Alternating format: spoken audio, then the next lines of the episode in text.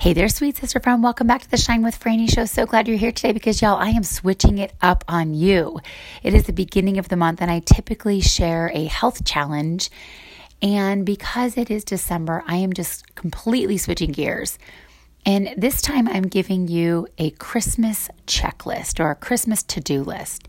So I would encourage you to write down these five things. Perhaps you divide your paper, as I used to say when I was a teacher, you fold it hot dog style, which is long ways. And on one side, you write what I'm going to share. And then on the other side, you're going to write the alternative. All right, so most of us this time of year are buying presents. And so the very first alternative I have for you is to be present. Literally, just take time to be present. Jesus reminds us, you know, do not worry about tomorrow. So don't worry if the Christmas table is set. Don't worry about if the lights are all up. Do not worry about anything. Just be present. Allow yourself to get caught up in the moment of the moment. Don't be sitting there thinking of 42 other things you could, should, would be doing as you're talking with your neighbors at the Christmas gathering or the neighborhood block party. Literally just be present with that person. All right, number two Typically, around this time of year, we are wrapping gifts. And instead of wrapping gifts, I would like you to wrap someone in a hug. It actually is proven that we need three hugs a day. We need human contact, we need connectivity, we need touch. And so I would encourage you to wrap someone in a hug. They say three hugs a day will maintain, not enhance your health. So I'm going to encourage you to aim for three hugs a day this holiday season. Just think about how much healthier you're going to be at the end of the month. Now, don't get caught up in germs and all the things. Go back and listen to my podcast from last month where I talk about not getting getting caught up in flu season and cold season and allergy season and all the things. All right, number 3. This time of year, we are oftentimes sending gifts. This year, I would encourage you to send peace. Maybe there is someone in your family with whom you maybe have a distant or a strained relationship.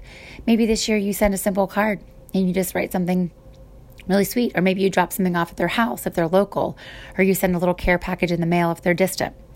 But sending peace. Number four, Oftentimes, we are shopping for food. We are getting everything ready for those gatherings and parties and all the things. And this year, I would encourage you to donate food.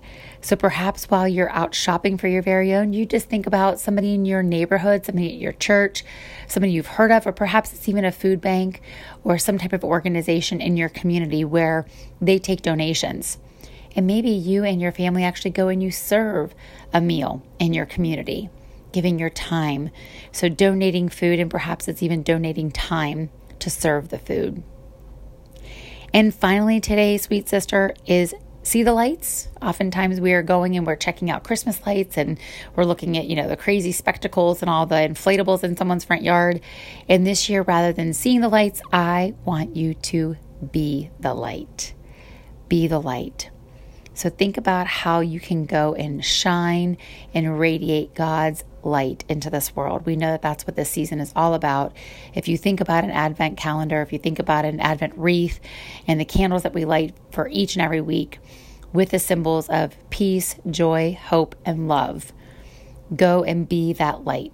Shine in the darkness. We know that a single match has the power to illuminate an entire dark room.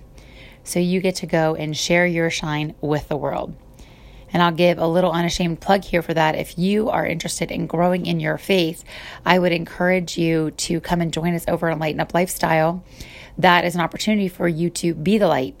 It is a way for us to connect as sisters and we really plug in um, to God's Word. We learn together. We learn about the Hebrew calendar. We learn about the importance of taking communion, about anointing, anointing oil. There's so much that we do in that group. And I would encourage you if you're wanting to grow in your faith, have a lovely group of amazing women um, to really be in fellowship with and to live life, then I would encourage you to come on over and join us. We are accepting some people at the start of this year. So, also, if you want to give it to a gift for someone, come and join us. All right, sweet sister, I pray that these five little tasks are a healthy and holy way to start this month and really just be mindful as you go about your day of really just checking in with the Lord and just saying, you know what, Lord, is there someone who needs a hug? Is there someone who needs a listening ear where I can be present? Is there a person with whom I need to share peace? I love how Paul always, um, not always, but he often will start his letters and he'll say, May the peace of God, may the peace and love and the fellowship of the Holy Spirit be with you. Just love that. You know, I just, I just love that. So think about maybe even writing a letter to someone. Of course, and then donating food. And then lastly is be the light. And that is what we aim to do here on the Shine with Franny show is be the light. So until we meet next time, sweet sister, keep on shining. Have a great week.